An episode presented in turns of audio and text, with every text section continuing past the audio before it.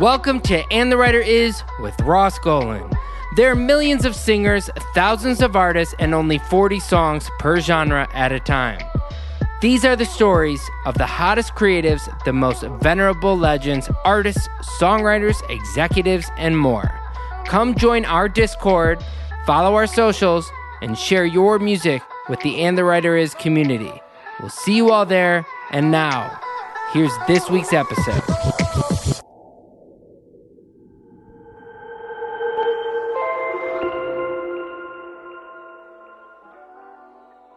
Hey, what's up? It's Paige MacDonald, and this is your weekly music industry update. Fleetwood Mac's Christine McVie has sadly passed away at the age of seventy-nine. In twenty twenty-one, Bad Bunny was the world's biggest artist on Spotify with nine billion streams. This year, he doubled that tally with eighteen point five billion streams, making him the service's biggest global artist for the third year in a row. Music audio streams in the U S just crossed the one trillion mark for the first time ever in a single year. Voice streaming startup Logcast has announced a new integration with Spotify's app that it says aims to provide artists with a new way to earn money from content on the platform. Warner Chappell Music has struck a partnership with web three entertainment company Defiant. Universal Music Group has acquired a minority stake in the independent music company P I A S for an undisclosed amount. Global Recorded Music Body I F P I has launched the official MENA chart, which it calls the first ever official chart in the Middle East and North Africa. Boomplay has struck a partnership with France's Generations Radio to promote African music. B M G has acquired royalty interests in the recordings of multi-platinum Eurodance star Haddaway. Japan-based music company Avex Group has struck a renewed licensing deal with NetEase Cloud Music. The video-sharing social networking service Triller, the U S-based challenger to TikTok, says that it is exploring revenue share deals with major labels. Music and technology company Venice Music has appointed Danny Olivia as Vice President of Legal and Business Affairs. A T C Management has named three new manager partners, Brandon Sanchez, Jordan Alper, and Ben Rafson. Sony Music has named Christelle Kaibi as Director of Repertoire Strategy for Africa. Renee Rapp has signed with Universal Music Publishing Group and W M E's Lucy Dickens and Ben Todes for bookings. A big thank you to Charlotte Isidore of Mega House for gathering today's news. Now tune in for a new episode of And the Writer Is.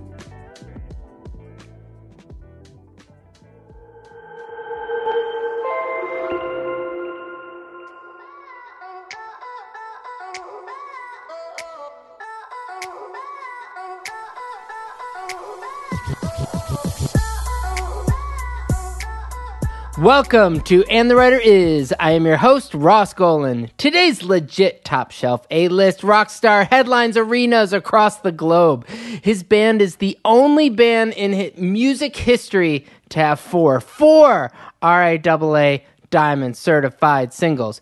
One of those singles, by the way, set the record for longest run at the top of the Billboard rock charts and also sat on the Billboard Hot one hundred for eighty-seven weeks.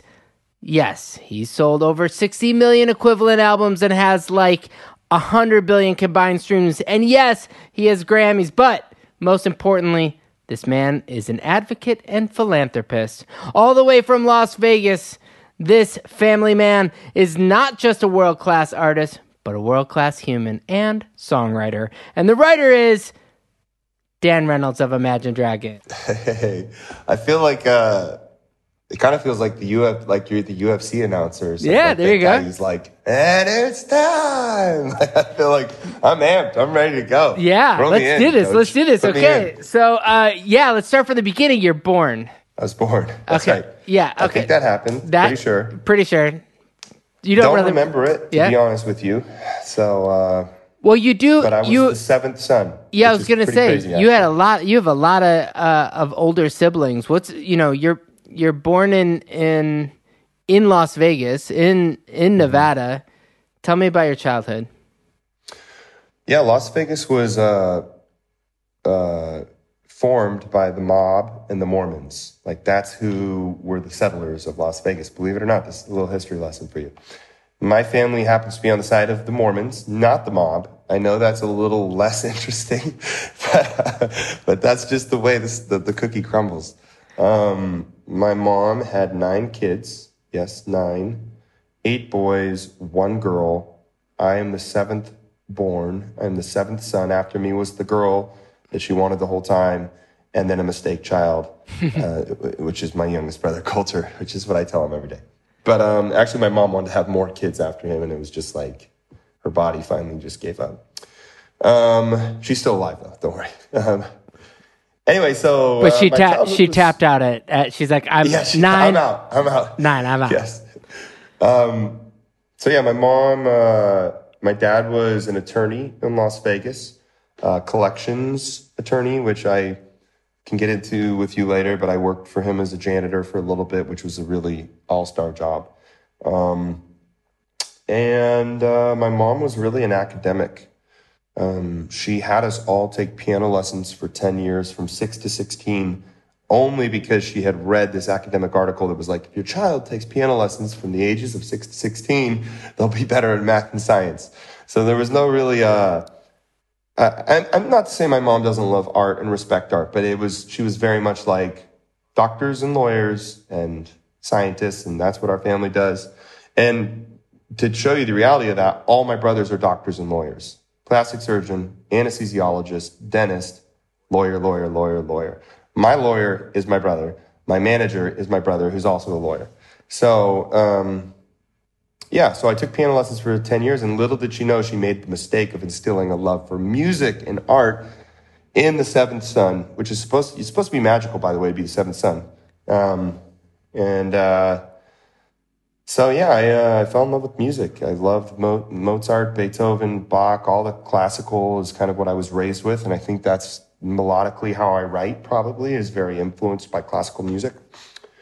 And we can get into that later. Um But, uh, yeah, and then I, uh, in middle school, played a tenor saxophone for three years in jazz band, and then I also took drum lessons for a few years because my mom told me once I completed piano, then I could pick up my own instrument, so I wanted to do drum lessons. Um, did that for a few years, and then kind of taught myself to play guitar in, in, in high school, started a garage band and stuff like that because my older brothers all had garage bands. Uh, but that was like ska years, so it was all like ska music and stuff. And I played in their bands and played in my own bands, and how much my of, band was ter- terrible, but, you know. Before we get to that, uh, when I think of, you know, being raised in a in a Mormon family, I would assume that the music was, and this might be a, a weird assumption, but that that there wasn't a lot of secular music, especially if you're playing classical music on piano and whatnot. But if you had, if, if I think of a family that has seven older brothers, my assumption is that all you had was secular music, you know, being like funneled in behind. I don't know what it was like. What what kind of outside music would you be exposed to through your childhood? No, it's a great question. Yeah, I mean, my family was not like pilgrimage Mormon for sure. Like, you know, I, I my dad grew up like constantly in our house on rotation was Paul Simon, Billy Joel, Harry Nelson, Bob Dylan, uh, Cat Stevens, lots of singer-songwriter, nothing, uh, you know, no swear words, for sure, certainly that, right? No swear words or anything like that. But my brothers would, like, they would sneak in, like, C Ds. Like, I remember, like, my older brother, Mac, bringing home, like, Nevermind or something by Nirvana and being like, whoa, this is, like, blowing my mind. This is amazing. And sneaking into my room and listening to it. And then when I got into high school, or actually late middle school, I really got into hip-hop. But I was a child of the nineties. Um, and there was an era there that was just the greatest time to be alive, uh, to witness hip-hop. It was like the East Coast, West Coast rivalries. And you had Biggie and you had Tupac and you had then Outkast coming to the East Coast and, and, and Mace and like going to be a preacher and then his comeback with Welcome Back. There was like all this cool stuff happening in hip-hop that I loved. And it was like Eminem, the birth of Eminem, like all this just cool. It was a cool time to be like a hip hop head. And I, so I really fell in love with hip hop, probably more than rock or anything like that. I listened to a lot of alternative women of the nineties. So like Alanis Morissette, like Jagged Little Pill, like was like religion to me. That was amazing. Some grunge, like, like I said, like Nirvana, Pearl Jam, stuff like that, but mainly hip hop. mainly hip hop, and and all, and it was kind of sneaky for sure. Uh, you know, I wasn't like going to show. We didn't have. Uh, my dad was an attorney, but there were so many kids that we didn't have a lot of money. There was not like I couldn't go to shows. Like the first festival I ever went to, I played. Like that was, mm. you know what I mean. Like we never went to festivals or things like that. Um. Did, so yeah, it was just kind of a normal upbringing. Did you try lower middle class? Did you try but, rapping? Um, I, I did. I beatboxed a lot. Um, so I, so in middle school, like I would beatbox with like friends and especially people who could rap, and I would, I would rap a little bit, but it, embarrassingly so probably is, is the best way to describe it. I certainly was never like, I'm a rapper or anything like that, but I could, I could, you know, I could, I could do a little bit here and there. It's, yeah. so, it's so advantageous to understand the complexities of hip hop rhythms, and being a, a a a real songwriter has to understand rhythms. And so many songwriters think melodies are up and down and not necessarily rhythms, where you can have mm-hmm. the melody doesn't have to go very far if the rhythms are really interesting. You know, so you end up with with a Bach training, Bach and and uh, East Coast, West Coast rival will put together an interesting songwriter. You know, what when you were in a band, and you were saying when I cut you off earlier that you're in this, you, you joined a band in high school, like that was your first, that's when you started in bands where you said it wasn't very good. What band was that? Oh man, what were we called? Um, I think we were called like seventeen years or something. It was like when I was seventeen, and like all of us were seventeen, so we were like seventeen years. Was it original music? Um, yeah, yeah. And we, we entered a battle of the bands in high school and we lost. Um, we didn't even place. Like not, I think it was like third, second, first. Like we didn't even place. Um, right, and rightfully so, um, because the bands that were above us were like these really talented. There were some great metal musicians at our school that were just like they could just. And they were super tight and had been together since they were young. But honestly, we weren't, we really weren't great. And it was probably good for us. It was pro- speaking, I'm saying us, but really for me, like, it was like, oh, you're not, you're not good enough. Like, you need to be, you need to get better. It's definitely a, it's funny because I'll like run into the, my friends who are in those bands now, and they're like, remember when we beat you at Battle of the Bands? I'm like, yes, yes, I remember when you beat us at Battle of the Bands. You may have won the battle. But yeah. Yeah, but touching on what you said a second ago, I just want to note that I totally agree. And probably the most, like, something that I saw that I was like, oh, I do that a lot. When I write, I really write like a drummer, and or, or someone who beatboxes or something like that. Like when, when I'm in the studio with people, like my melodies come and I'm like, and I was watching him. Michael Jackson does a lot of that too. If you watch a lot of his in-studio moments, he really was rhythmic in the way that he would explain everything. All his melodies were always like, and a lot of it, even the tracks, he would like beatbox that. He would, you know what I mean? He would like, he was really good with his mouth and formulating and articulating uh, melodies and sounds together at the same time. And, uh, and I think there's a lot of artists that do this, by the way. I think a lot of the great writers do it from a very percussive place, uh, um, like you were saying. So I, t- I totally resonate with that and agree. I tell a lot of people in this, in, in sessions, I'm always like, well, yeah, how would you sing? How would you sing this line like it's a drum fill? Is like is a comment that I make a lot, because I think it's so. Again, it's it's easy to get stuck into eighth notes, and and it becomes every section sort of sounds the same because it's hard to hear complex rhythms or to take that risk initially. So it totally makes sense why. You know, and especially for, I mean, I don't know your music previous to Imagine Dragons, but, um, but you know, that idea of how many different sections you have where the rhythms are interesting, or where it comes, where the line comes in, or, you know, all that stuff, it starts to make more sense when you take it from a, a beatboxing perspective, you know. Um, you, so you go to, you... You go to school at University of Nevada, you know, you transfer to B Y U after you go on a mission. Where was your mission, by the way? Nebraska. And actually, I, I originally got into B Y U from the get-go, uh-huh. and then I got kicked out of B Y U. What? And then I went to U N L V. Wait, wait, yes, wait, wait, wait, so wait, just, wait. Yeah. Yeah. How'd you get kicked out? Yeah. So, so B Y U is a Mormon school. Um So you're supposed to adhere to certain, um, you know, Mormon values. And um, like uh, the word of wisdom is one of the things, and it's no smoking, no drinking.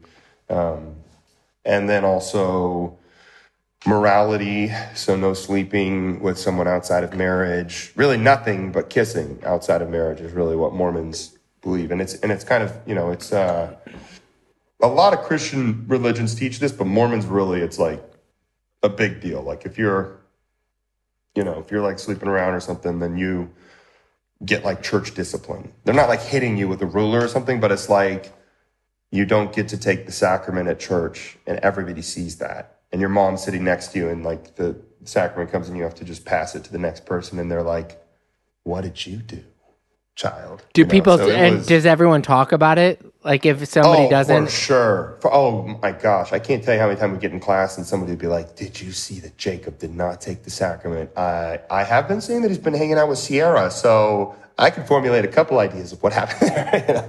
So, um, so I got kicked out of B Y U because I was I'm a really honest person. Like I'm a very much like my grandfather and my grandmother. It's like what you see is what you get.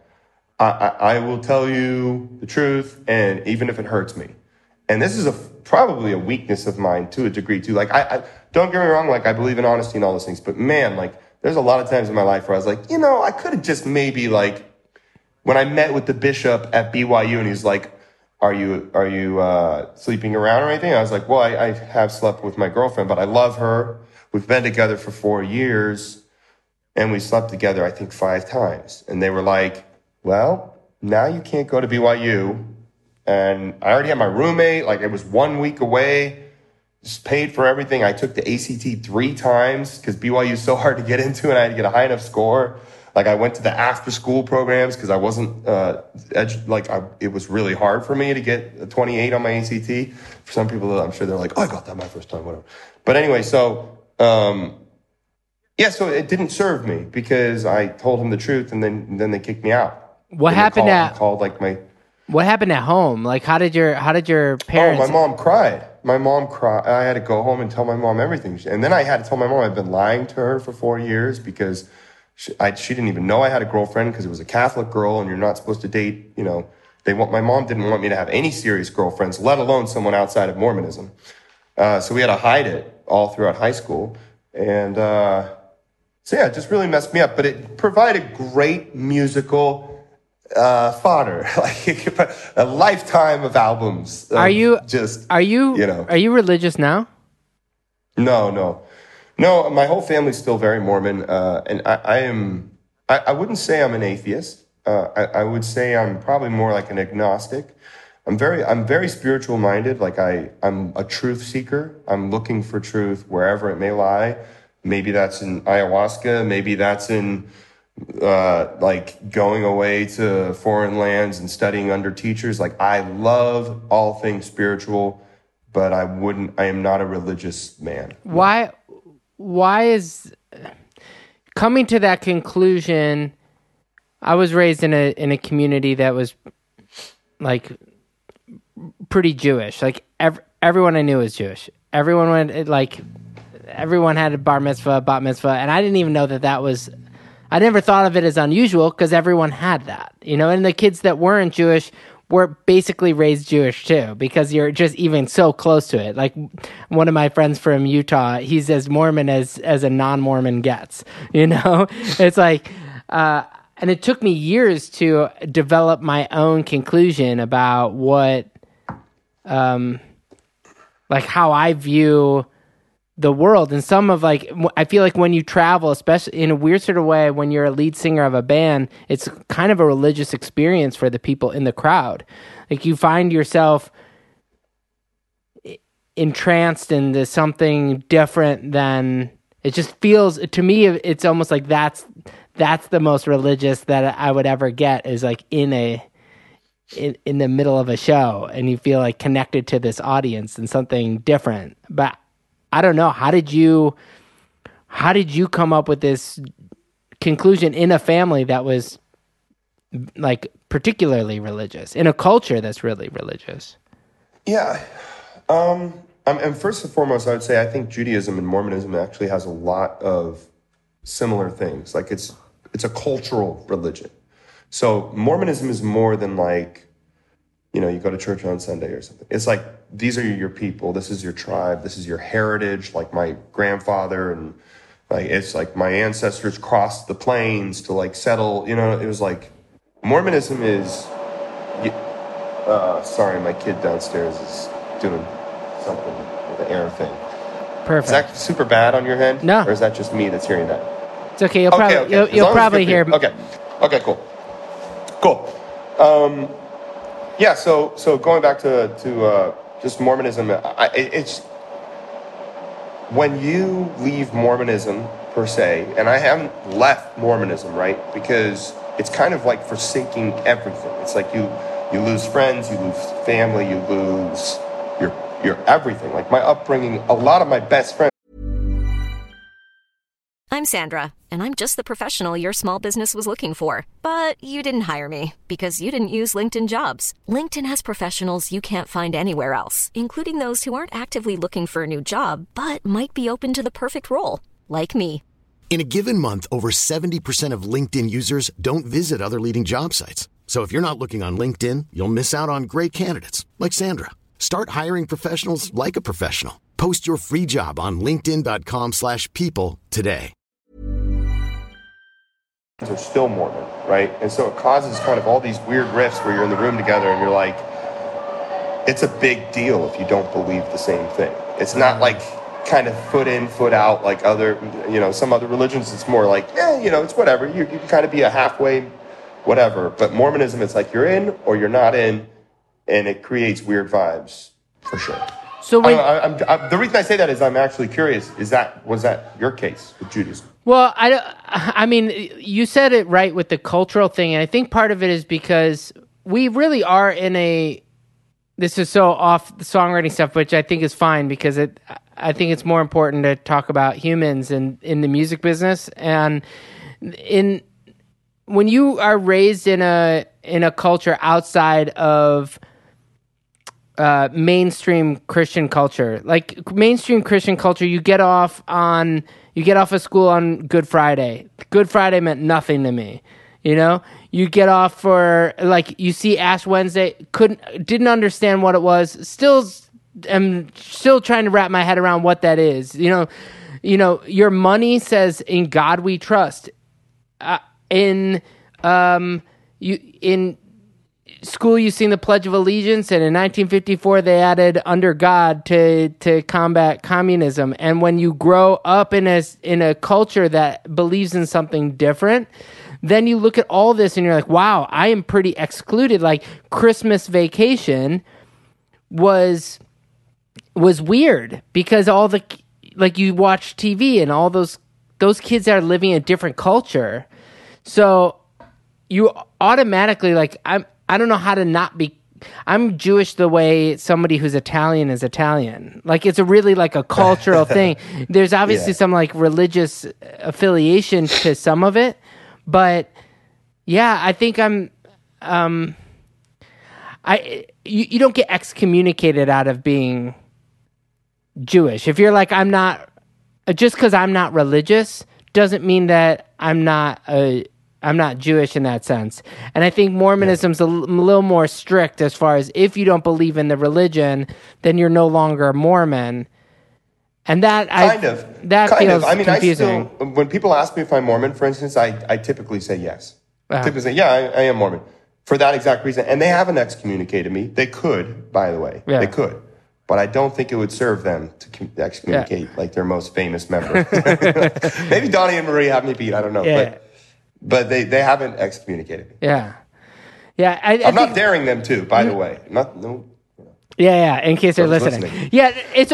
But also, it's like, it, I think there's just a complexity to all of it um, that isn't, it's, it's hard to discuss. Uh, and it's it's hard to discuss a lot of the complexities that go along with sp- culture when it really deals so much with your family and your friends and your upbringing and, you know, like... Yeah, you don't want to, like... At the end of the day, I care more about my mom's feelings and my, like, my siblings' feelings than anybody. You know, yeah. I don't, I, like, I would rather... I probably would rather lie to the world and be like, Mormonism is true. Joseph Smith, I love him.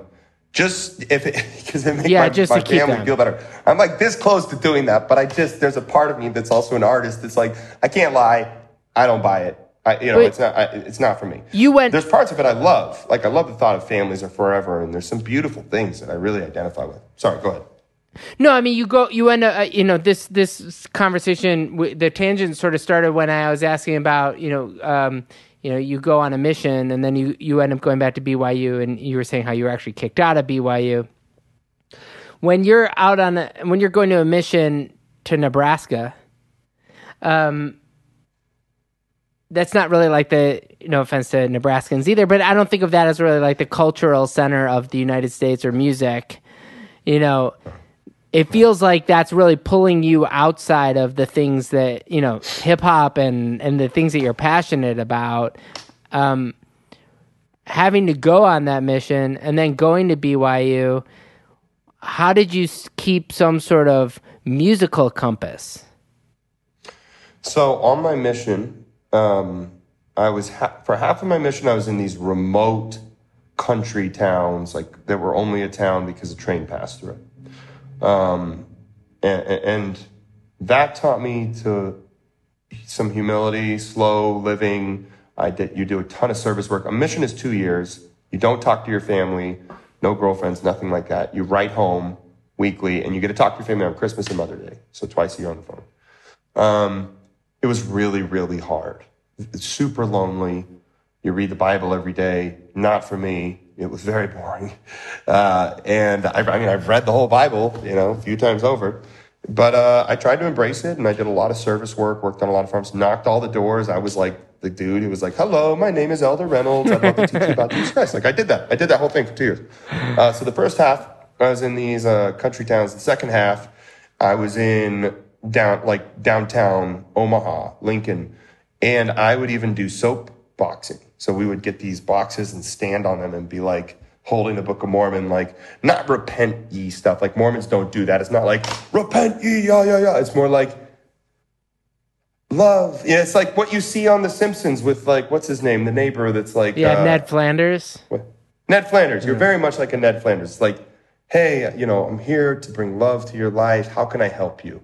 And and literally, when I knock on doors, one of the things you have to do as a missionary is you knock and you say, can I teach you a message about Jesus Christ? If they say no, then you say, well, is there anything I can help you with? And no matter what they say, as long as it's not some like crazy yeah. sexual thing or something, you need to do it. So they may say like, yeah, my roof needs to be, you know, put the shingles on. And you're like, okay, how about mow my whole lawn and pick up all the dog poo? Okay. Like, so you, you're doing that all day. Like, little known secret. Anybody who has Mormons knock on their door, ask them to do something and they have to do it. So I'm giving you the D L here. Um, but anyway, sorry, what I was getting to is I do these soapboxes, and I hated doing that. I hated standing up and being like Mister Preachy Guy. So what I would do instead, and I got permission to do, was to play music. So I would bring my guitar out, and I'd sit on these corners, and I'd play songs. And pick songs that are maybe a little like uplifting or something to like spread the good word. But really I was just like playing covers of like The Killers and like bands that I listened to when I was back home. Um, But yeah, so that, that was, so I kept music in that way. And I played my whole mission with a guitar. I kept a guitar in my apartment. You know, you move every like six months. And I wrote my whole mission too. So I kept up on it. What kind um, of songs are you writing? Yeah. Not, you know, you're, you're just about to start this band. So, you know, are you already starting to write what you think of as the next step to being like, oh man, I'm going to write songs, and I'm going to, when I get home, I'm going to create a band, and these are the new songs? Or is, is are you writing from like, a, I'm so bored, I need something to write to keep me busy? No, I was writing with the notion of coming home and starting a band for sure. Did you have a name? Did you have the name and all that? At that time. Sorry, go ahead. Oh, I said, did you have a name and all that stuff picked out? But no, I didn't. I didn't have a name. Um, but I mean, I if missionaries asked me like, "Hey, what are you gonna do when you go home?" I'd say, "Well, I'm I'm going to college, but I'm also gonna have a band on the side." I never told anybody like, "Hey, I'm gonna be in a band and and that's my career choice," because people kind of laugh at that, right? It's like telling your friends like, "I'm gonna be in the N F L," and they're like, "Oh yeah, are you? Okay, keep dreaming, bro." Like. So I would never be like, I'm going to be, you know, But secretly in my heart, I believed it. And I believed it enough that at the time I was real, like I said, I was, I wanted to find God desperately. And I would pray every single night since I was young. I, you know, I'm not a praying man these days, really. But on my mission, I would pray every night and be like, God, and if, if this can happen, please let me go home and start a band and like do what I love. I would pray for that every night of my Mormon mission. So, you know, some would be like, if my mom was watching this, she'd be like, I told, it's because of the Mormon, like Mormon God, you know, like answered your prayer. And what have you done? You've forsaken him. But, uh, but you know, I, I, that's the truth. The truth is I did. And I, and then I got home and I was like, okay, I worked so hard to try, try to find faith and I didn't find it. Right. Uh, but you still young, ended it up, all, it was, you still end up at B Y U. I mean, like, it's not like you, you don't, maybe you're still struggling to find your faith, but you were still struggling to find your faith. You get back into B Y U's good graces, and you end up going there, and you start a band. You know, t- it's complex though, but it's complex. I wanted to go to Berkeley first of all, and I and I couldn't because I couldn't afford it, and I didn't have a scholarship for it. B Y U, if you go there as a Mormon, it's super cheap. It's like cheaper than in any college. They give you like super crazy discount because you're Mormon. Mm-hmm. Um, so. It was like part money, part all my siblings went to B Y U, and I wasn't gonna, about to be the first one who was like not going to B Y U uh, because I looked up to all my older brothers, and they were cool and they were smart, and so they served missions and they came home and seemed to turn into like men and become more disciplined, and then you know. So for me, I was like, all right, well, follow in the line of my brothers, I guess, you know. Um, but yeah, so I mean, I'm not saying it wasn't by choice, but it was definitely there was a lot of pressures there. It wasn't like. You know, I, it wasn't like my very first choice to go back to the school that kicked me out. I was definitely like bitter to a degree about it. I'm more bitter now because they hit me up all the time for money. They're like, hey, Dan Reynolds, alumni. I'm like, I'm not alumni. I'm still a junior. And by the way, you guys did kick me out of your school. And uh, let me just remind you. What what what were you studying in school? I, I literally, when I got there, this will show you where I was at in my life. I was like, I asked everybody I could find, what's the easiest major to take? I didn't even, I had no interest in anything but music. So I was like, what's the easiest major I could take? And repeatedly, pe- repeatedly people were like, there's a lot of easy teachers, professors within the uh, advertising marketing. So I did advertising marketing. I didn't even make it far enough in to be in the program or anything, but that was what my, my major was. Um, so yeah, I, I mean, it was just baloney for me. You know, the- I don't know. It could have been anything. You you start the band during those years, and you know, if you're the dream scenario for anybody who's in a band in college is that you're going to get discovered and all these things are going to go on. Were any of the songs that we now know, uh, um, were any of those written? You know, yeah. during, you know, was Radioactive written while you were in Nebraska? Like, were any of those songs sitting there where no one had heard them yet? And, you know, what songs do we know now were written when right. you were in your most, like, infantile stage of the band? So our first single was written, um, I wrote it in my dorm room uh, at B Y U, and that was It's Time. So that's, you Huge. know, if you listen to the lyrics of the song, it's like, leaving the academy... You know, it's time to begin, isn't it? Pursuing your dreams, leaving behind everything else. Really, what you see is what you get. It was like I was writing about leaving B Y U, moving back home to Las Vegas, starting my band. Um, and I, I, literally the stomp claps, the do-da-clap, do-da-clap, was on my dorm room uh, uh, desk. It was... Genius. And I kept those in. We kept, like later we recorded in the studio and everybody did stomps and claps in a big room and it kind of gave that big sound, but we kept those in because it kind of gave a cool acoustic value to it. Uh, sonic yeah, and it's also but, beautiful because you're, you know, part of our job is to capture a moment in our lives, and that's like, that's as organic as you get. Like that's yeah. a beautiful thing to keep that in there. Makes yep. you want to listen. And to I it. was listening that time period. I was listening to a lot of. Um, It was kind of like the birth of almost like the indie. It was like the early thousands indie movement. I was like listening to a lot of like Margaret and the Nuclear So-and-So's. And like, I, I remember like being very influenced by, I think they, I can't remember the name of the song, but I've never given it credit. But there was a lot of like that era that I was listening to at that time. And it's probably our most like folky music. Like, we're not a folk band, but I was just, you know, I, I listened to a lot of that kind of alternative indie movement in the, in the thousands when I was writing that song. Well, as we get to the next phase, you know, before we do that, I just want to go to this next segment of what would your youngest brother Coulter ask Dan Reynolds on And the Writer Is? And he asks, um, what song do you uh, most regret writing? That's great. Okay, so this is my youngest, my youngest brother who gave this question. You're saying Coulter wrote this? Yes. Which, by the way, my middle name is Coulter. Uh, oh, no way. Reu- yeah, and then my parents reused it. It's a great name. I guess they had so many kids at that point that they were like, well, we've run, like Bob, Mac, Clint, Paul, Brandon. We've run out of names. Let's use Coulter again, yeah. I guess. Um, Dan, so like and the then repeat. Dan and then Dan. Be like, no, yeah, no. Is that a- yeah, exactly, right. exactly. Yes. Anyway, I love Coulter, and he is one of my best friends, and he is my younger brother, and he's he's actually a really successful uh, uh, music manager. Yeah. Uh, but long story short, um, why would he ask me that question? First of all, I'm upset with him. I'm going to get mad at him. That's really funny. He actually, uh, there was a longer part of it, but we're just going to go to that right now. We, he, right, right, of course. He definitely wanted, want, yeah. I don't regret, there's no song I've written I regret. Let me come out the gates and say that. There's not one song that I've written that I regret. Um, Because every song that I've written, I really, like, I, I write all my own lyrics. Nobody ever writes lyrics for me. Everything I've said, I mean, genuinely. So if it's cringy now to me or something, it's like, ah, I meant it at that time. I guess that's just the way it is. Uh, I think I would probably have regrets if that wasn't the case. And I'd be like, oh, that thing. And then I put my name on it, and that sucks. Um That's fair. So I don't, I don't have any songs that I regret. Uh, what was the question again? It was like, what no, song do I not like the most that I wrote? No, it was which, which one do you most regret writing? Yeah, most regret. I, I, I really, I don't regret writing any of the songs. I know that's, I, I want to give you a salacious, salacious answer because that would be more fun. Um, I, I really, I truly don't have a, maybe it's just because I'm getting older. If you would have asked me this when I was like bitter and like in my twenties, I probably would have been like, ah, whatever made us most famous. I'm never playing Radioactive. That's our most famous song. And that's not what we should be known for. Did you ever go through that phase?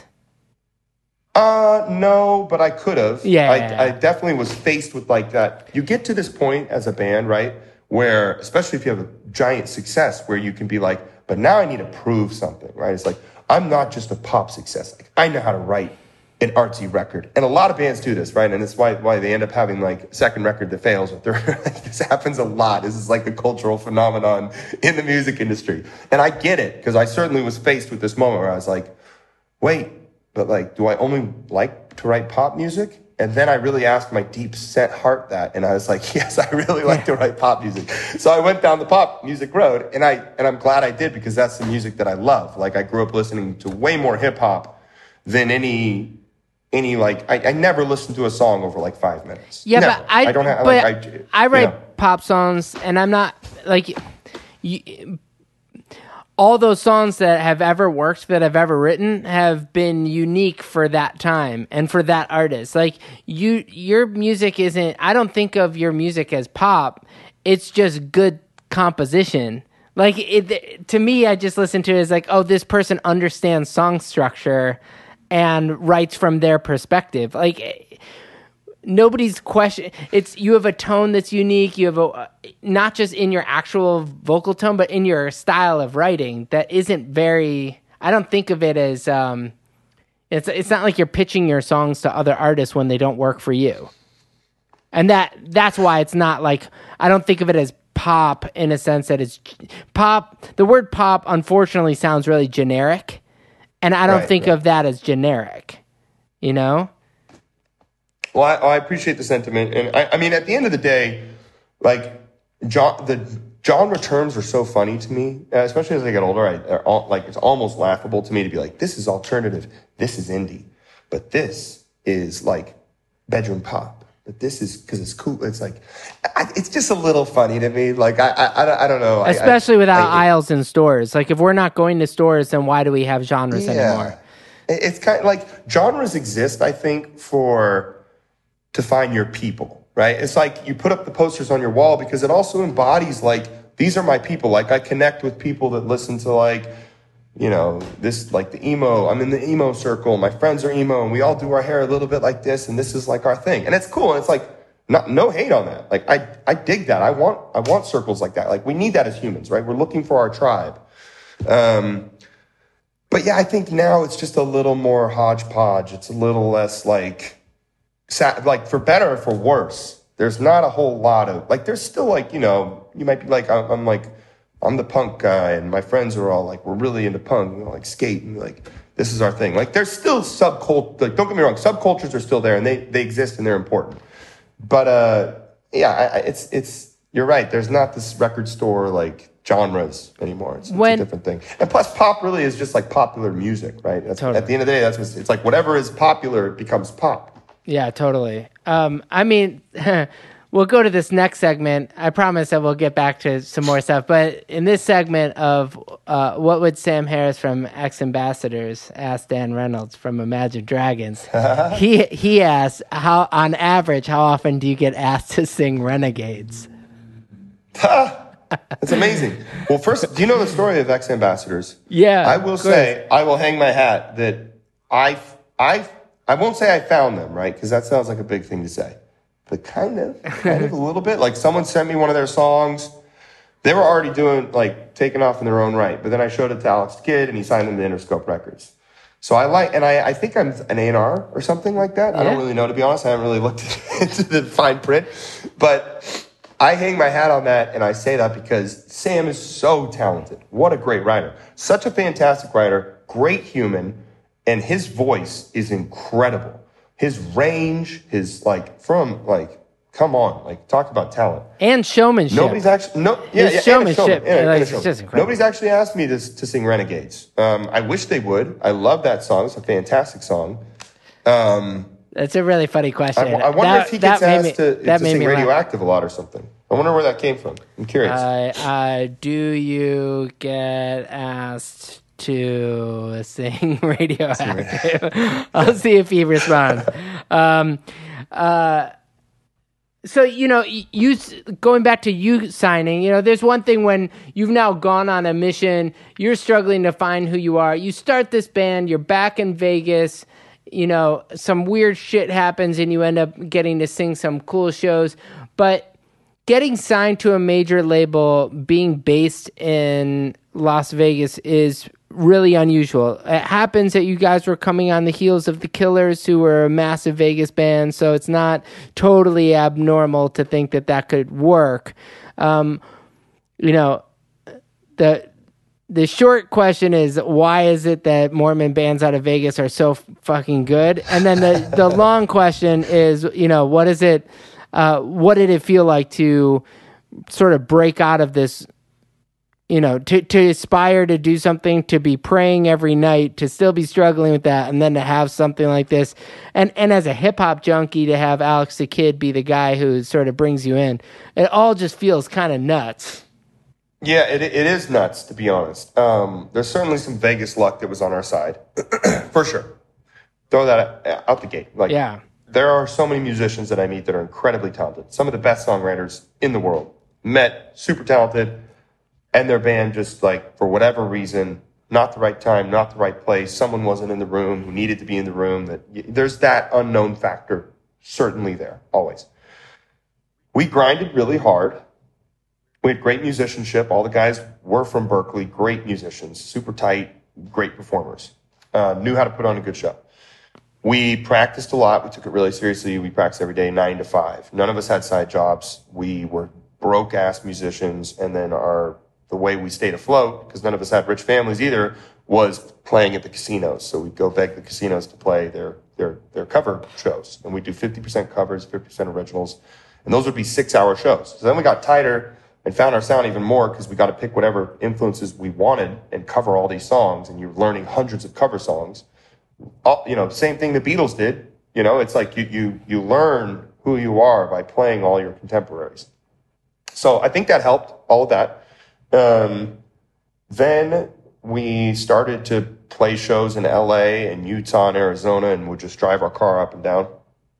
And we just happened to play a show at the Viper Room, and we're having enough kind of buzz within L A that Alex the Kid's assistant came to the show. And we had an E P, and we had saved up money and recorded it at uh, in Vegas.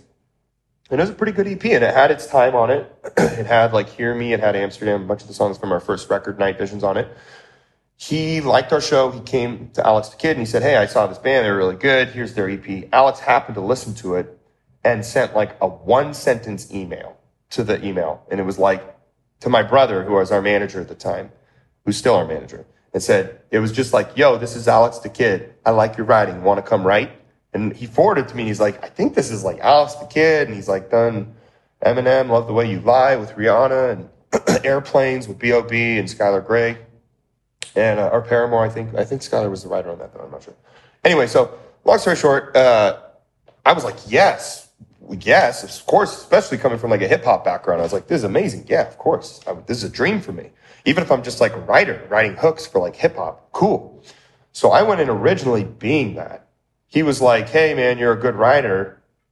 Do you want to, like, I'll give you a go. Why don't you stay here tonight and write? I'll give you, like, six hours, and you write to some of my beats, and then I'll come listen at the end of the day. So I was in his, you know, I drove up to L A, stayed for a week, uh, uh, and, well, originally it was just a day. I wrote the best thing I possibly could. I think I wrote two songs in one evening to two of his, to two of his beats. He came in, listened, was like, cool, man.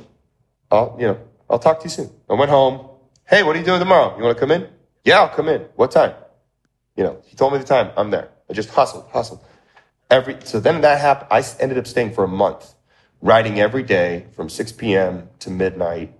I wrote Demons. I wrote Radioactive. I wrote uh, Warriors. I wrote Bleeding Out. I wrote, like, a lot of these early, I wrote Sucker for Pain during that time. Like, the, I wrote so many of these songs.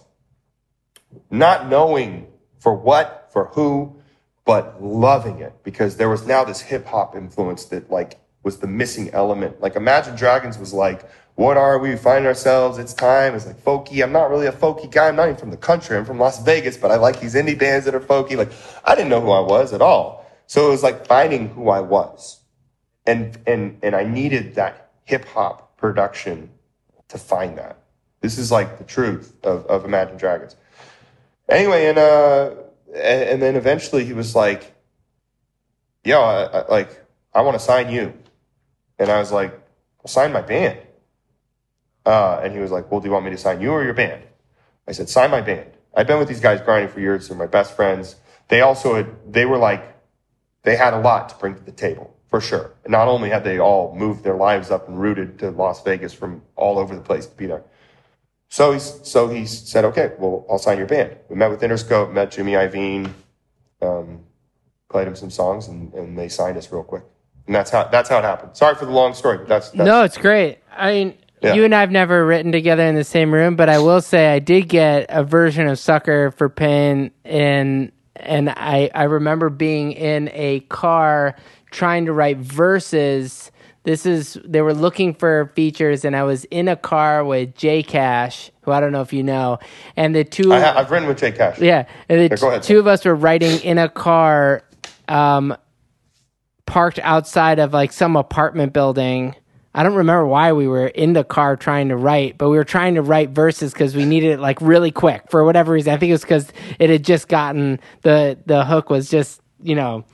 Uh, uh, for the movie, for, for the movie, uh, what, whatever. What was that a soundtrack? Uh, uh, uh, um, uh, what's it called? Ma- Maniac something. Oh, Suicide Squad. Those, like... Suicide Squad. Suicide Squad. Yeah, Suicide. and and we're sitting we're sitting in the car, and this car, this guy gets into a car, and in the spot next to us, and it's one of those spots underneath an apartment building, where there the posts are too close. You know, where you can barely yeah. squeeze your car in. And we're yeah. in a car, we're just we're just trying to write, and this guy gets into his car and just takes off half of his, like, backs up and just, like, backs out of his car and just, like, takes... Hi, this is Craig Robinson from Ways to Win, and support for this podcast comes from Invesco Q Q Q. Invesco Q Q Q is proud to sponsor this episode and even prouder to provide access to innovation for the last twenty-five years. Basketball has had innovations over the years, too. We're seeing the game played in new ways every day. Learn more at Invesco.com slash QQQ. Let's rethink possibility. Invesco Distributors, Incorporated. Why don't more infant formula companies use organic, grass-fed whole milk instead of skim? Why don't more infant formula companies use the latest breast milk science? Why don't more infant formula companies run their own clinical trials? Why don't more infant formula companies use more of the proteins found in breast milk? Why don't more infant formula companies have their own factories instead of outsourcing their manufacturing? We wondered the same thing. So we made ByHeart, a better formula for formula. Learn more at by heart dot com. Off half the car. Like, I'm talking like he just bolted out, took off, and he just like, and he just slumped over in his car like, um... like he was this young kid. It was just like it was just like the worst day of this kid's life, and we're sitting there, and and all I think of is you singing the hook of "Sucker for Pain." I told you. Like, and so the odds of that lyric going playing over and over and over. I don't know if Ca- Cash remembers that, but yeah. But that's a true, that's a true oh, that's story. Great. That's as close as you and I have gotten into the same room, but kind of a, a strange. That's truth. Amazing. Um, When you get to uh, the next, uh, well, we have to talk a little bit about Radioactive because you know, time's a huge hit. You got you had a bunch of songs that are you did that did really well, but there's there's doing well, and then there's breaking records. Um, sure. Yep, I could tell you that story real easy. Yeah, um, it was written in that first month with Alex the Kid when I was in there. I've, and I've seen so many, I've seen crazy stories about this, by the way. I've seen that it was for a Spider-Man thing. It was never for a Spider-Man thing. I never knew about a Spider-Man thing, uh, like Radioactive Spider or something like that. It was literally, Alex the Kid came down one day when I was riding there. He had the beat with dubstep. And dubstep was kind of like, it was just coming into pop culture. It was like Skrillex was new. And everybody was like, who is this crazy guy, Skrillex? And, you know, dubstep had been around before, right? Skrillex wasn't the first to do it, but he brought it really to the mainstream. Um, and so I think, I, I don't know this, but I'm guessing Alex was probably influenced by that. And liked the idea. He always was about mixing like hip hop with weird genres, like hip hop with rock, for instance. He like felt like I had a rock voice and he thought, this isn't interesting to me because it sounds like two worlds colliding in a cool way. And um, so when I heard the track, I remember just being like, I don't even know what this is, but it's it's really cool. Like Alex would you put way too much low end in everything he did. It, too much meaning like it was right though, because it was so weird. Like I would hear these songs and it just was like Demons and Radio, like all those his his his hip his hip hop drums were so much low end and so hyper compressed and limited to like crazy amounts, but it would hit really hard. And he played me uh, the Radioactive beat, and it was just like he went up. I wrote to it in one evening, wrote verses, chorus, bridge, everything, which is typical. I typically write a song a day. He came down at the end of the day, he listened to it, and I remember us both sitting there, and I just was looking at him, just kind of laughing almost a little, like, this is so weird. Like, what is this? You know, it just sounded like a monster, kind of like just like a mutation. Um, he didn't even know what to think of it. He certainly wasn't like, this is a hit. I think he was like, cool, whoa, like play it again. Then we listened again. And I came back the next day and we were like, that's really weird, man. And then we brought in my guitarist and he added guitars and it brought a whole, it like brought kind of this chimey element to it. And then we did this whole folky acoustic beginning thing because we wanted to, to drop because it was like drops were interesting at that time. Like maybe we have a drop on this one. Um, And, and and and for the record, nobody knew that song was going to be a smash, except for me. I will say I, I did know, and I fought for it. I fought for it, and I actually fought to put it first on the record because I was like, I want to make a statement. I want to come out the gates being like, love it or hate it, here it is. Because that song was very divisive. I would play it for people, and they'd either be like, what the fuck is this? I hate this. Play me like your folky song or something. Or they'd be like, I love this. Play this again. Like, it was so divisive that I was like, all right. I, I'd been around the music industry enough to know that the last thing I wanted was to play a song that people, a lot of people are like, this is good. Like I want it to be like divisive. So we put it first on the record.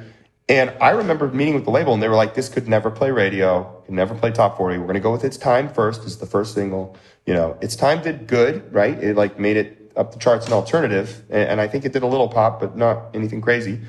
Um, and Radioactive just made its way there. It just start, it just took over. It just like blew up on its own, started to get placed in all these things. People were just sharing it. And it became a single on its own accord. And then it played top forty radio and did everything it did. And it, and it's probably better that it was the second single in that sense too, because it, you had established that you're an alternative band. You had established that you had a direction. Like, not that right. that was necessarily the, I don't know if that really was the plan or not, but the, the, the release schedule was, couldn't have been planned better. Yeah. T- it worked. And then Demons followed it. And yeah. it, and it, I, you're right. Maybe if it was first, it would have been way too hard to follow. It'd be like one hit wonder, impossible to, to follow this up. It's always hard thing. to, that kind of thing. And to answer your question, by the way, when you asked Sam Harris, does he get asked to sing Radioactive? He said literally always. And then lots of L O Ls. So, oh, really? um, so you, we could talk about that offline. Um, you know, you do it. Smoke and Mirrors is your second studio album, and it was successful, but it doesn't necessarily do what the previous album did. Not to say that it wasn't successful. It was successful. It had some hits on it, but still not not the same th- thing that you had had. Mm-mm. Did you ever question, because the first album must have felt like, wow, this question is easy. Everything. Oh my gosh, question everything. Yeah. Um... We self-produced, and by the way, Smoke and Mirrors is all self-produced too. And that was the thing. It was like, now let's get in a studio by ourselves. Like, we can do this. Let's go. We we we're, we're like, look at this. We know what we're doing.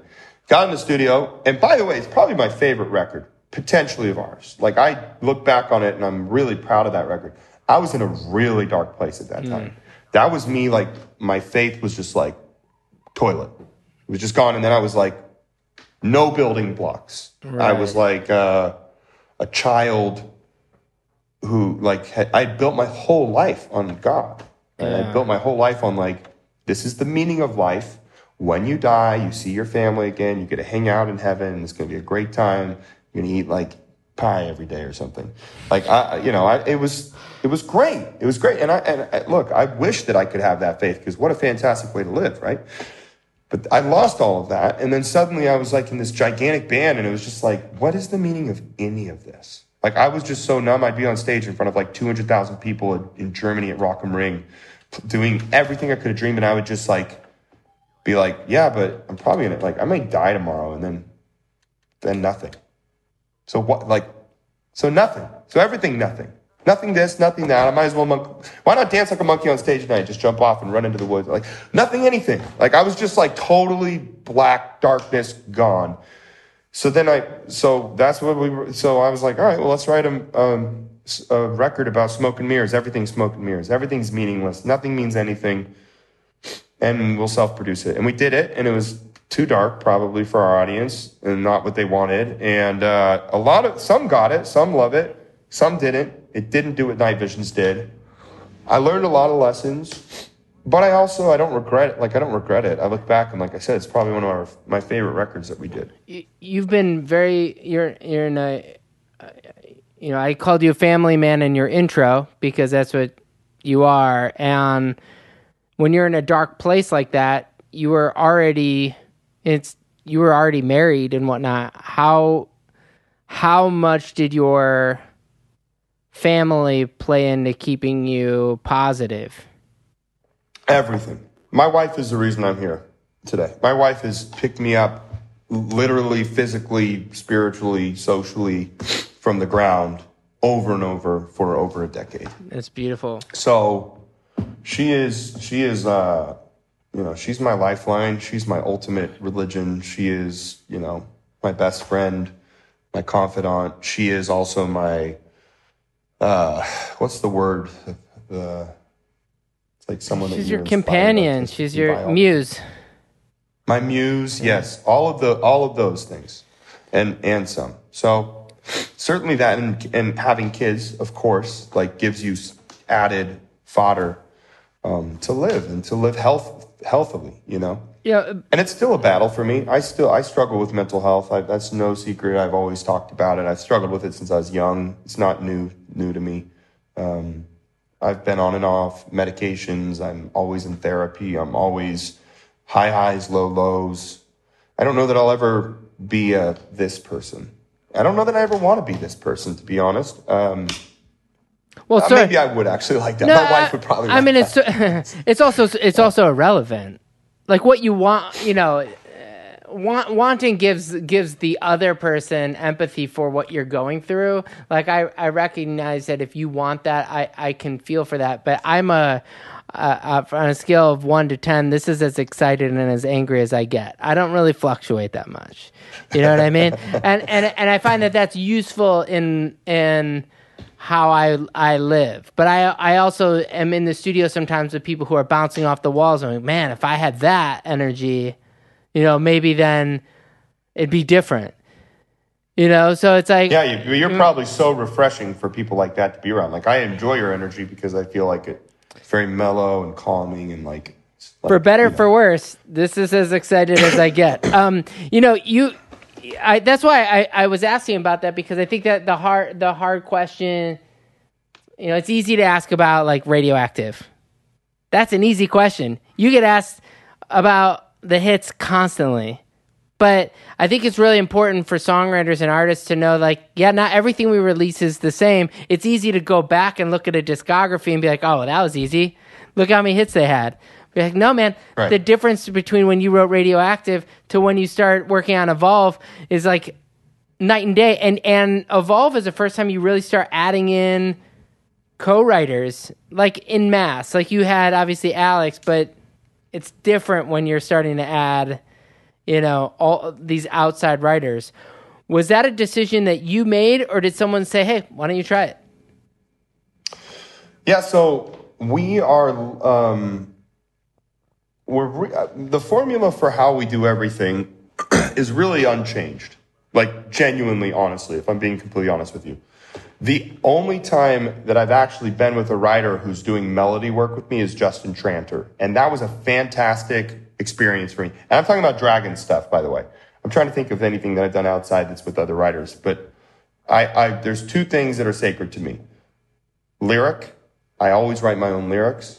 And for the most part, to be honest with you, melody, I really always write my own melody. So anytime you're seeing songwriters on any of these songs, they didn't write lyrics or melody, but they certainly did production and chord progression, and which is songwriting, by the way. But I just want to be really clear on like what yeah. my role is. And also helping it, it, your job of your co-writer is to facilitate your best song. And Justin's really good For sure. at that. So it just, and not only that, Justin did help with melody. I remember sitting in the room with Justin on Believer, and Justin helped put that chorus together melodically. So Justin Tranter is a force to be reckoned with. He's an amazing writer. And he also is someone that I would rebound. I would write lyrics and then I'd rebound them off him. Like, you know, what do you think about this? So he's the most collaborative I've ever been with anything. Other than that, I write all of my own lyrics and melody in a room by myself. Um, so when you see all these tracks that are like Imagine Dragons and all these writers, it's because either the producer who worked with us on the track has a bunch of writers that he works with that I don't even know. Like when, I, for instance, Joel Little, like I remember so many tracks we did with him, and then I'd see the songwriting credits be like five people under him. I never met him, never saw him, but they obviously did a great track with him, and then the band came in and did instrumentation on it and wrote lyric and melody. So I think it's kind of a mis... I, I actually don't know what the perception is of Imagine Dragons, but it's it's not a bunch of songwriters writing. It's I, I write all the lyric and melody, except for Justin Tranter, who is fantastic, and I credit him. Yeah, well, um, in this segment of What Would Justin Tranter Ask Dan Reynolds on And the Writer Is, um, he had a few questions for you, one being... how many bottles of Chardonnay do you think you had to buy him over the years for your writing sessions? Oh, man. There was a phase uh, that we don't speak of that uh, I think it was Evolve, when we were doing Evolve, where um, Chardonnay was, there was a daily Chardonnay bottle. And, and I think we wrote Believer, Walking the Wire, I Don't Know Why... There's something, I'm, a big one I'm forgetting. Enemy probably was written during that time period, Justin. Well, that's another question he asked. So it, it worked. Whatever yeah, it was, exactly. it, it worked. He also yeah. he also asked, do you remember the original working title of Enemy that came out of your brilliant brain when you freestyled that main melody? Oh, what was it? I know what he's talking about. He needs to, please ha- ask him. I, he's going to actually really bother um, me. He, I know what he's talking about. It was something funny. It was something um, funny, and I can't I can't remember, I can't remember it. Uh, All right, I'll find out, um, and maybe maybe we'll get yeah. back to this one. Um, um, yeah, Justin's great, and I think part, you know, again, like that. One of the cool things that this generation does, but is also infuriating, is that the idea that if you produce on a record, that that entitles you to publishing, and some of those, you know, I, you look at the all those great songs from Motown, and James Jamerson, for every one of those bass lines, probably should have gotten some publishing. Like those, those, those are singable bass lines. Those are not just bass lines; they're hooks. Like if you write do do do do do do do, you deserve probably some melody some, that holds the whole some song of it, you know. And so I recognize that our generation is um, uh, very generous when it comes to publishing in that sense. But if you're in the business, you know when you see all those. You know, especially because people know your reputation. Look, man, in that between those two re- albums, you received the Hal David Award from the Songwriter Hall of Fame. Like, from the Songwriter Hall of Fame, not from the Rock and Roll Hall of Fame, to show, like, hey, this guy's got potential to be in. You, you received the Songwriter Award for active young songwriters. So I think anybody who knows how it works Um, probably should have the correct perception, or they just they have their own head in the sand, and that's their own issue. Um, I would just add too that, like, genuinely, the reason that that's important to me is twofold. One, all the bands I grew up listening to that I loved, I knew that the singer was telling me their story, and that was important to me. Yeah, I think it's important with the band. I'm not saying, like, of course there should be co-writers, and there are incredible writers that have written songs and artists that perform songs that they didn't even write, and it, but they mean it and they feel it. It works for them. I'm just saying, for me, I knew the bands that I really loved, like, Kurt was writing those words, and that mattered to me. Yeah. So I think it's it's important for our fans to know, like, these are not words that are written in a factory. It's like every word I write, I meant, I wrote, I I wrote. And um, and our band shares all the songwriting. We we we split all the songwriting. We always have. And it's worked great for us, and it, and they deserve it, because all of them add to all the songs. They're my sounding board always on lyrics, melody. They'll listen to be like, oh, that sounds a little cringy or something. I'll rewrite it, or we'll work on a song and they'll they'll write a bass line, they'll write the drums, they'll write the, like they deserve all of it, and it works and it keeps us together. I think one of the reasons a lot of bands break up actually is this. Absolutely, this exact thing. Uh, we could start naming so, those bands, but everyone already knows who yeah. we're talking about. Um, uh, by yeah. the way, Justin responded that the word was celebrity. Celebrity was Everybody the answer. Everybody wants to be celebrity. that that, I, I, I thought it was salami, to be honest with you, but maybe uh, maybe I was saying salami and he thought it was he celebrity. He thought it was salami. He's gonna. The celebrity's like better for sure, but I think Enemy was probably the right choice, to be honest. Yeah, no question. Know, it yeah. certainly beats salami. Yeah. Um. Although, I got to say, if somebody came out with a record called Salami... Debatable, debatable. Yeah, right. You know, Believer, Thunder, whatever it takes, next to me, these, these like, la- are, la- you know, those first three in particular are, like, launch pads. Like, if that's when it's like, okay, so you went through your dark phase, and then you kind of come out of it, and you have these massive... You know, these those are the arena songs, where before that you're playing a part of a show that's in an arena. But if you can get five hits like that, six hits at that point, seven hits maybe. Oh, uh, yeah, I guess Demons also. Yeah, you're at like seven hits at that point. Like, you can headline arenas. So, like, I imagine that there's almost no going back at that point. Like, you know, it's got to feel... like this project is no longer just in your head, and it's and it's owned by everybody. Like, I mean that by, like, your fans, and, like, you know, that's out of out of your control when you have that that many like really big hits? It, let me say absolutely yes to that, for sure. This, the band is way bigger than I can understand.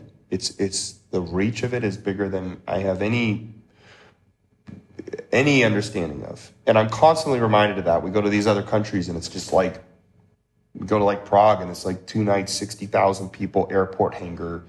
Crazy. It's every word, like deep cuts. It's it's mind boggling to me. My brain doesn't comprehend it.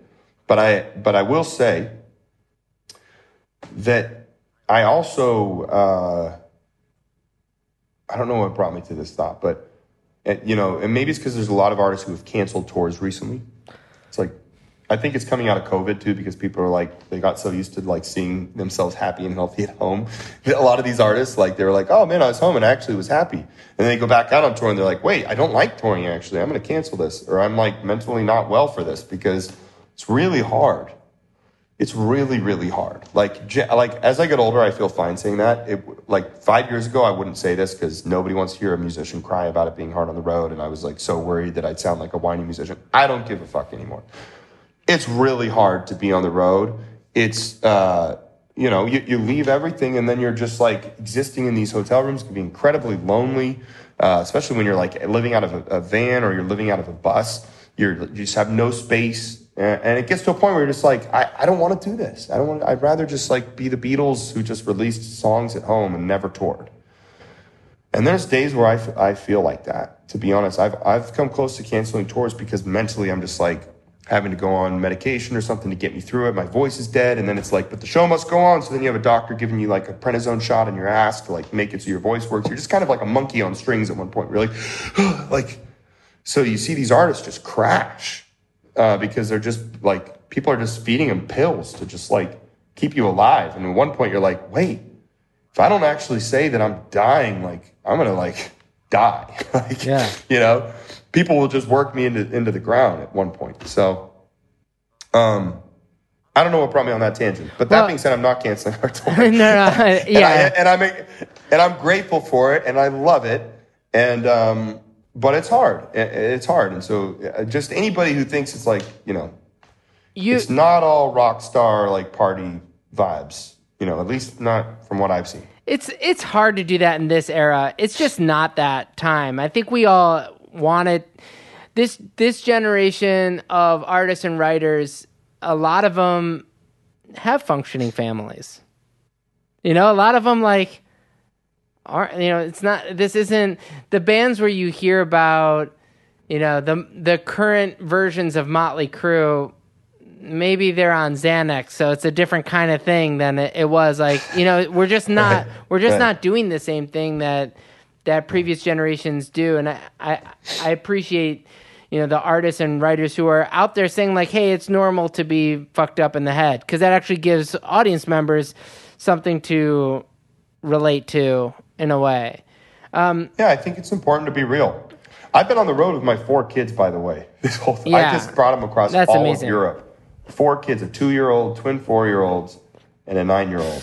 I can't tell you how many times I had a, like a kid throwing up on my on me in a car, and then would like walk straight on stage, like change my pants, get on stage. And it's like, yeah, and you're and it's, the thing it's is, you're glamorous, you're you know trying I mean? to like sleep yeah. on either the plane or the bus or whatever, and you've got a two-year-old who decides to wake up and wake you up, and you're like, well. Yeah. But that's better. Um, you know, you uh, obviously there's there's three more albums to talk about, and we don't have all that much time left. But you know, Origins comes out, and one of the things that I really like about it is that you you really stay loyal. You are so, you're not just loyal in your home life, but you're loyal in your collaborations, and you're loyal in, in your band. The fact that the band splits publishing, the the fact that you use the same writers and producers when you use outside influence. But I also like that you actually have your wife as a co-writer on on a song on that. And I just want to know, I don't I don't know her, uh, but uh, that seems like that's the first time where all of a sudden she shows up as a co-writer, or at least that I've I noticed. So I just wanted I'm, to know. I'm so glad you brought this up, because I first need to mark that absolutely she helped write lyrics and melody. So I was like, Justin Tranter's the only one. I almost identify my wife as myself at this point because we've been married so long. That doesn't excuse it. doesn't excuse it. But Asia is a songwriter, incredible songwriter, by the way. S- still to this day wrote one of my all-time favorite records, which was Nico Vega, was was a band that she sang for uh, that was just fantastic, yeah, really heavy amazing. kind of rock yeah, band sure. out of L A. Yeah, and, and they're, uh, so she's co-written with me on quite a, quite a few songs. Yeah, Dull Knives we did together, which is one of my favorite songs. She helped me write those those verses. She's the only person that I've ever had write lyrics with me. Like even Justin, Justin would like, I would write lyrics and then I'd like ask Justin and he'd be like, yeah, try this or this. And melody, like I said, Justin would help a lot with. Every big band wants to have their double album, and here you go. Like, you know, you uh, Mercury Act One, Act Two. It's really like the pinnacle of every like great band is that you can actually get to a point where you can do it, you're allowed to do it, you want to do it. It's like, it's all the things. I know that you've answered a lot of questions about this lately, um, but from like a, a, a songwriter perspective, is this something that you had always wanted to do? Yeah, I mean, f- first of all, you know, my songwriting process is like a diary. So I write almost every day. This is the same since I was twelve. And when I say I write, I write, I record production, verse, chorus, bridge. Always, I have thousands, thousands and thousands of these songs. If you do the math, it's twelve till now. And it's it's really a disorder. It's like I'm O C D. I for sure have like O C D, something crazy where I, I have to complete a project. Right, I, I have to have completion. It drives my wife crazy. I like sit down and she'll be like, "Hey, it's dinner time. You've been going for like eight hours, and you come down." I'm like, "I have to finish this because if I don't finish it, then I can't even communicate with you. All I'll be thinking about is how I didn't finish that." So that's the it's the greatest weakness and strength that I have is that I am a completionist and I work every day at songwriting because it's not work for me. I love it. It's my diary, and I have to get the feelings out. When I say every day, it's like not every day, but it's close to every day. Genuinely. Like there's not a week that goes by that I don't write like three or four songs. So anyway, yes, it's maddening to me because every time we put out a record, I've written like four hundred songs or three hundred songs for that record. And then we, de- we, we dim it to ten.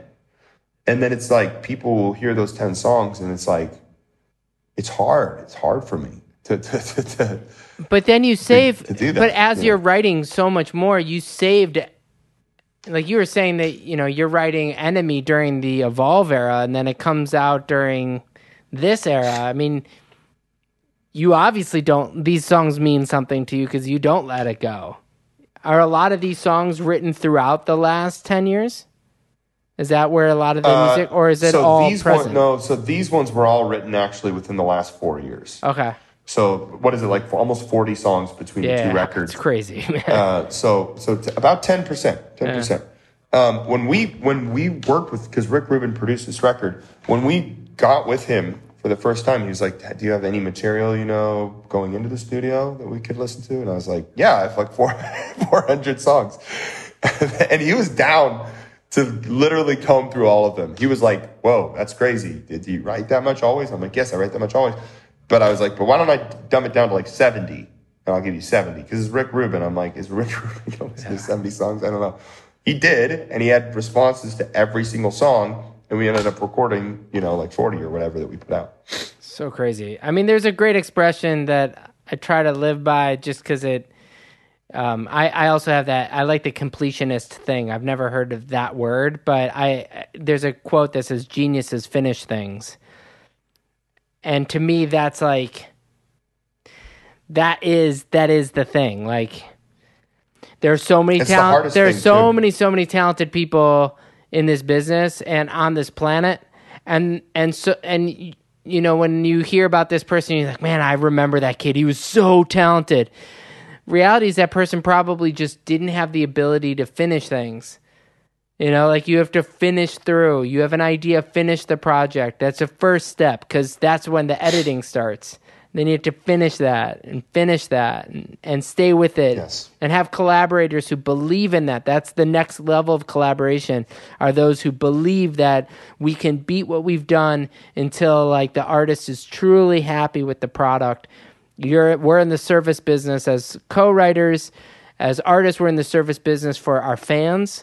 as, you know, producers were in service of both the artist and the label, but all of us need to finish projects.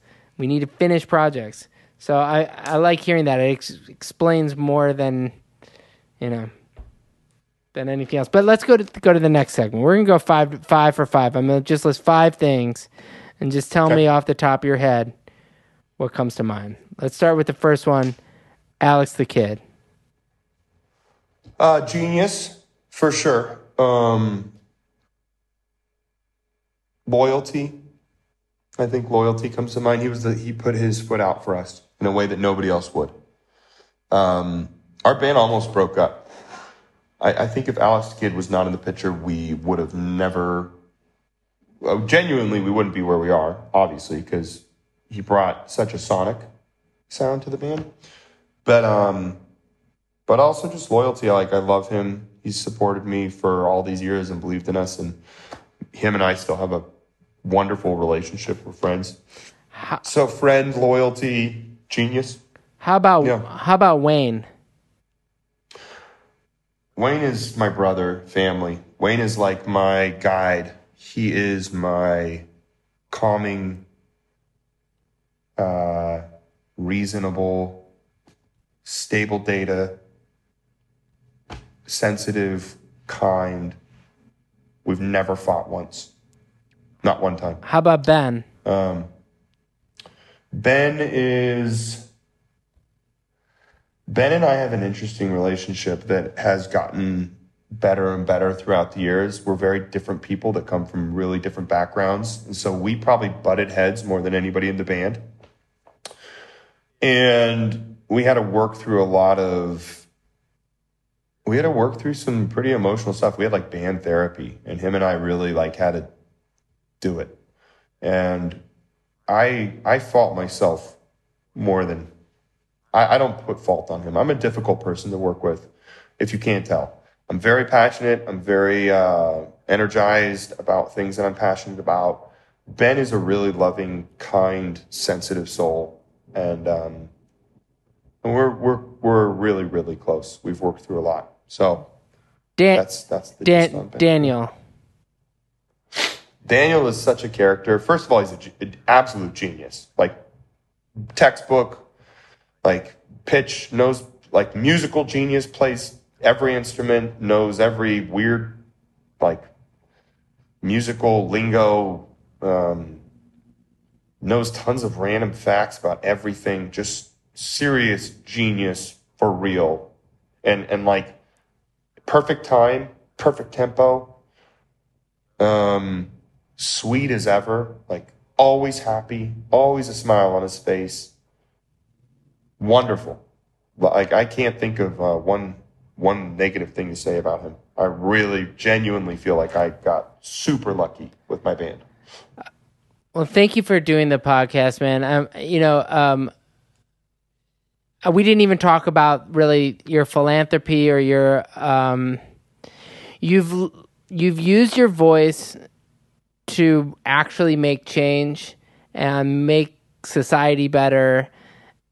You know, your stance is for the L G B T Q community, especially the culture that you came from. You know, um, you're, you're so openly worldly. And again, it all starts with somebody who's obsessed with writing songs. And, and it, your voice has really, truly made a difference to people who don't even know who you are, what music you're doing, or, you know, you, you've made an actual difference doing music. That's all we all hope to do. And I, I just admire that. I admire your commitment to the art, but I ad- more so admire who you are in this, in this business. And I just... I appreciate you. I know I know we're just becoming friends, but uh, I really appreciate what you've done, and, and you're a, a you're truly the role model that I hope, you know, you know, your kids, I'm sure, look up to you. My son will, when he's, he just turned one this week, so he's got some time. But, you know, it's like you're a role model for for a whole generation of people, and um, and you just, you're earning it and you're leading the way, and I, I just appreciate appreciate you, so thank you. Oh, man, damn, dude, thank you. That was very kind of you, and uh, I really enjoyed, thoroughly enjoyed this, and uh, look forward to getting to know you better, and... Uh, all love, man. There we go. Thank you very much. Super kind.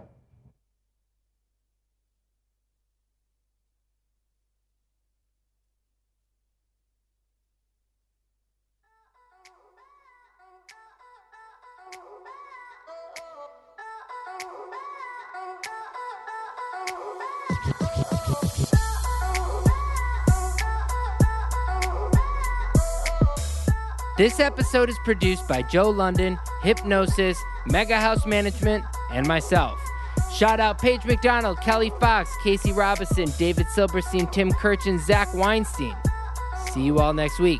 I'm Ross Golan, signing off.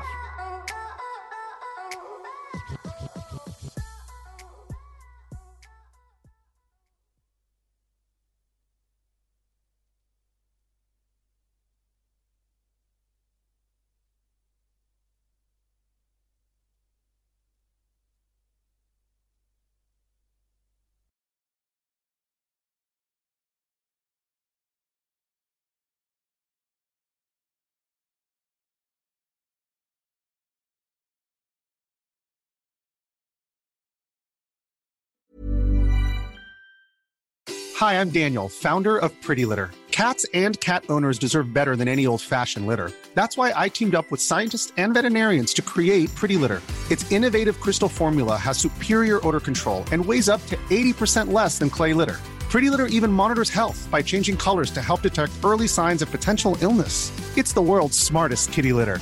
Go to pretty litter dot com and use code ACAST for twenty percent off your first order and a free cat toy. Terms and conditions apply. See site for details.